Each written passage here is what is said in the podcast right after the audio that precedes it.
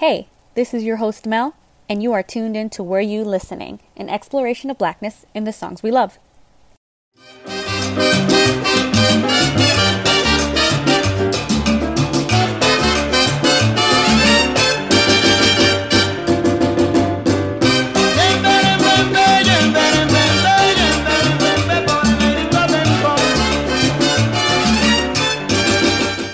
Today, we are listening to El Negro Bembon, performed by Ismael Rivera, aka Maelo, aka El Sonero Mayor, a beloved Afro Puerto Rican singer, along with Cortijo y su combo. Andres shared a little about Maelo back in track 4, Mi Negrita Me Espera, my favorite episode so far, so make sure you go listen. Because of this episode, we know that Maelo is known for addressing issues of race and racism in everyday life of black people in the songs he chose to perform. As such, Cesar Miguel Rondon, writer of The Book of Salsa, describes the potential of Maelo's songs as music in which, quote, his listeners can hear stories that reflect their own everyday life experiences.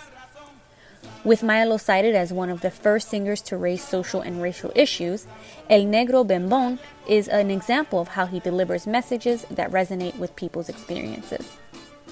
El Negro Bembon was composed by Felix Manuel Rodriguez Capó, aka Bobby Capó. El Negro Bembon was a hit for Cortijo y su combo, led by Rafael Cortijo in the mid 1950s, where Ismael Rivera, his long term friend, was a member of. Rafael Cortijo is cited justifying including El Negro Bembon in his catalog of music. He is quoted saying, When we started with the combo, it was evident that we were a very black group for the public. It was necessary to look for a number that would break the ice, that we ourselves laugh at our blackness. Arguably a manifestation of internalized racism, this justification resonates with what historian Ibram Kendi discusses in his book, Stamped from the Beginning by which blackface was used to portray blackness in a stereotypical, hyperbolic, and comedic way as a form of entertainment. As such, this song is described to relate in a quote, humorous tone the murder of a black Bembon man. More on what that means later. I chose to translate El Negro Bembon for two reasons. The first reason, because I very much enjoyed dancing to this song. The second is because while dancing to the song, I've often haphazardly listened to parts of the story that I knew pointed to the violent discrimination and prejudice of a black man simply because he is black. How odd it is, I've thought to myself, to dance to a song ridden with sadness and injustice. With that, I've invited myself to learn more about this with you. Let's listen.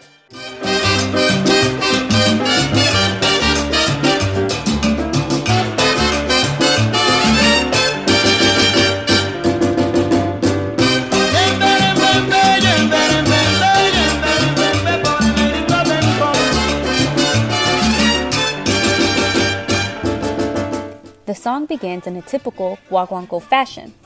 Maelo begins the song with his target, Bemberem Bembeye. Targets are made by the singer to establish the melodic line of the song. Maelo then sings Pobre Negrito Bembon, Poor Little Black Bembon Man. Bembon is used as a descriptive word that comes from the root word bemba, to which we know from our Bemba Colora episode means big or full lips, a feature that has been most identified with blackness. By adding the suffix on, there is an emphasis on the size of the black man's lips as a notable phenotype. The listeners here are primed that the singer has pity for this man because something has happened to him.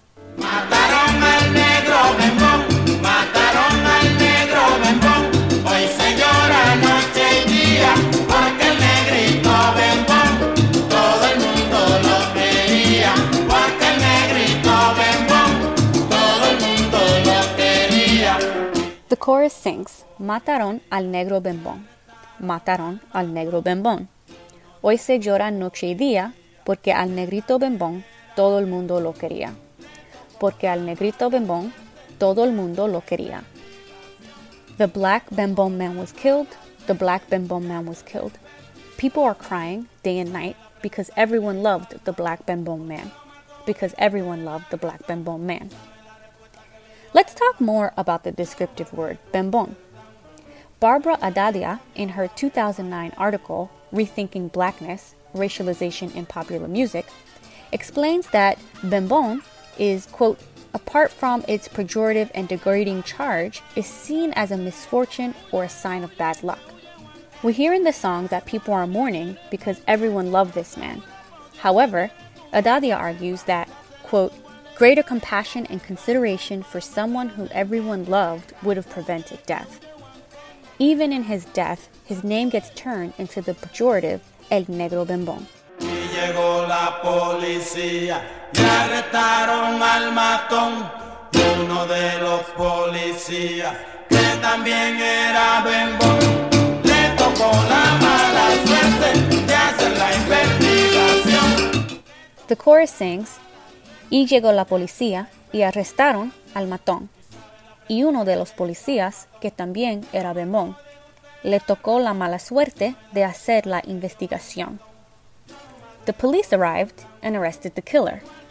One of the police officers, who was also a bembon, a black man with large lips, got unlucky to do the investigation.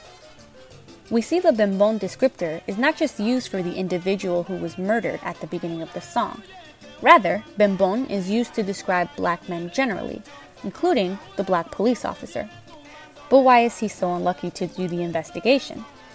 Because despite his social status as a police officer, he is still a black man facing a world of anti blackness.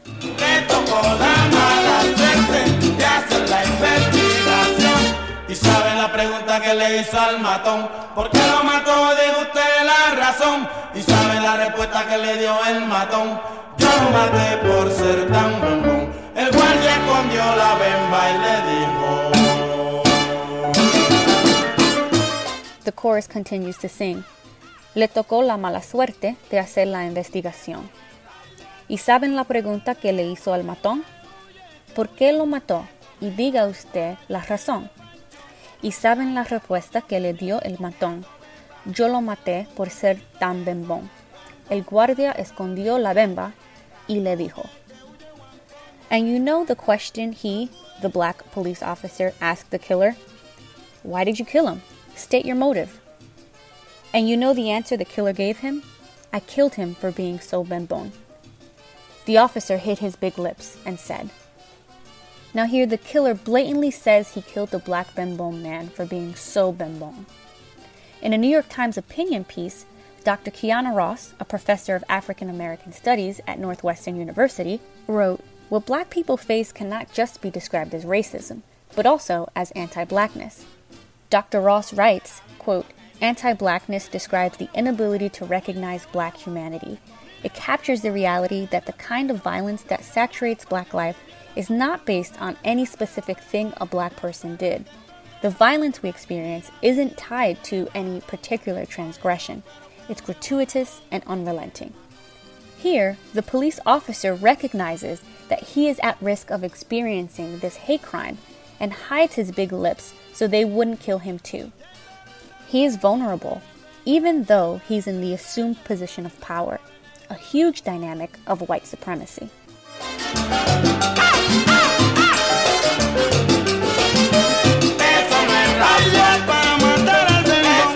Eso no es razón. Ay Dios, para matar al bembón. That's not a reason, oh God, to kill the bembón. The chorus, again, as the structure of Guaguanco goes, has provided the theme of the song, allowing Maelo the inspiration to do what he's known for soneo. In other words, improvisation.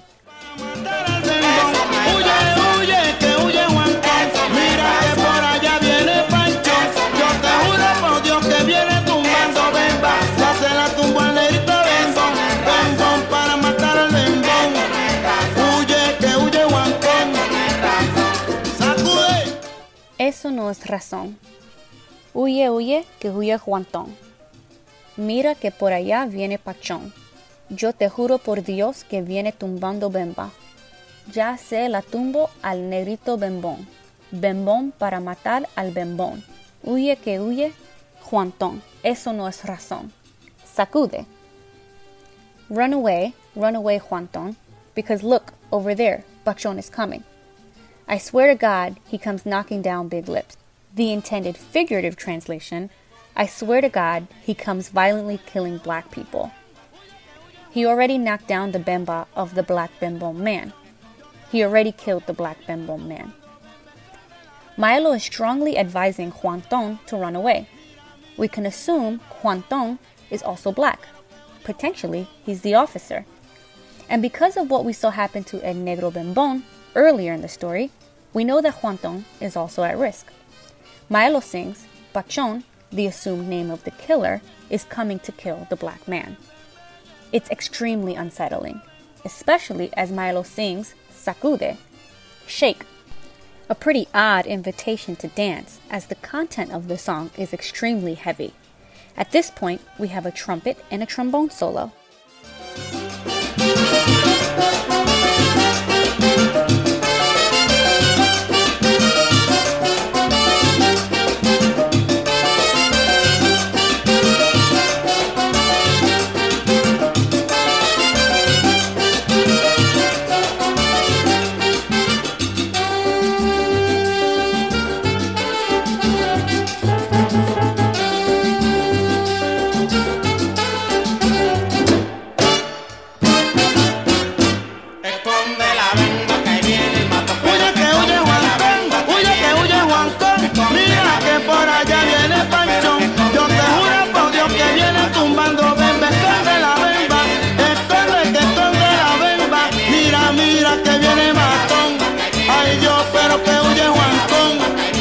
Chorus sings, Esconde la bemba que ahí viene el matón. Hide the big lips, the killer is coming. They sing this alongside Milo's improvisation lines, a staple of Milo's soneo. As the chorus sings that, Milo repeats, Huye que huye Juantón. Huye que huye Juantón. Mira que por allá viene Pachón. Yo te juro por Dios que ahí viene tumbando Bemba. Esconde la Bemba, esconde que esconde la Bemba. Mira, mira que ahí viene el matón. Ay Dios, pero que huye Juantón. Run away, run away Juantón, because look, over there Pachón is coming. I swear to God, he comes violently killing black people. Hide the big lips. Hide them. Hide the big lips. Because look, look, the killer is coming. This message to Juantón is simply a message that resonates with black people living in the United States, including those with an elevated social status, like the police officer, at risk of hate crimes associated with anti blackness. Ta-Nehisi Coates writes in his book, Between the World and Me, that, quote, his body is in constant jeopardy. He is in a war for the possession of his body, and that would be the war of his whole life, marked by hypervigilance and an awareness of the risk associated with being black.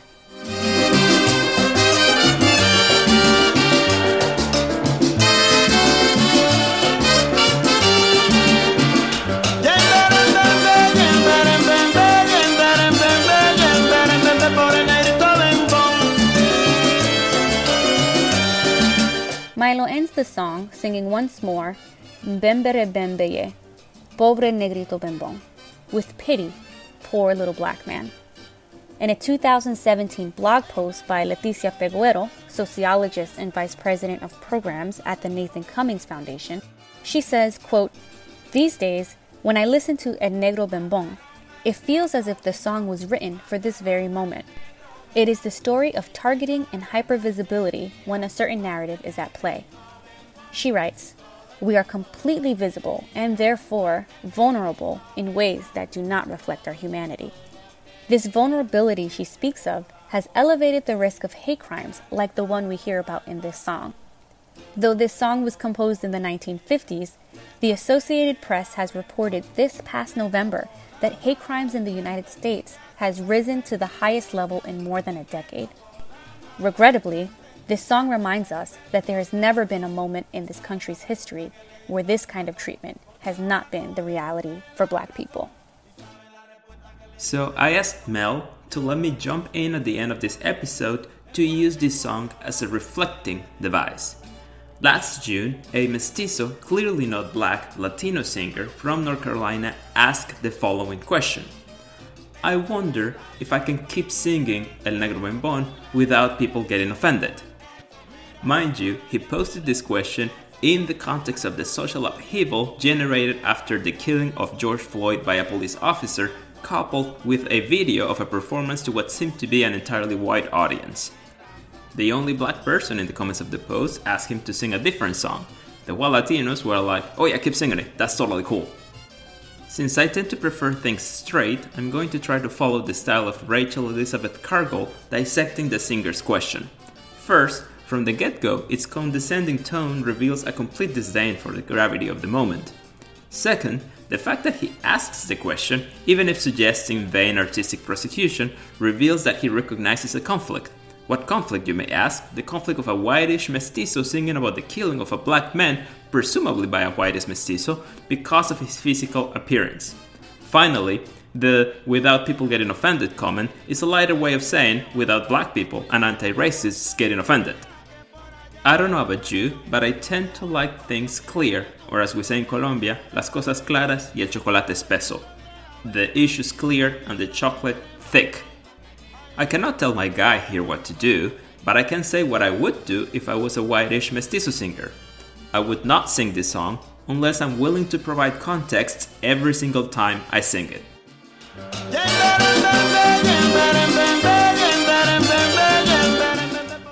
Thank you for being here with us today. If you weren't listening, now you are.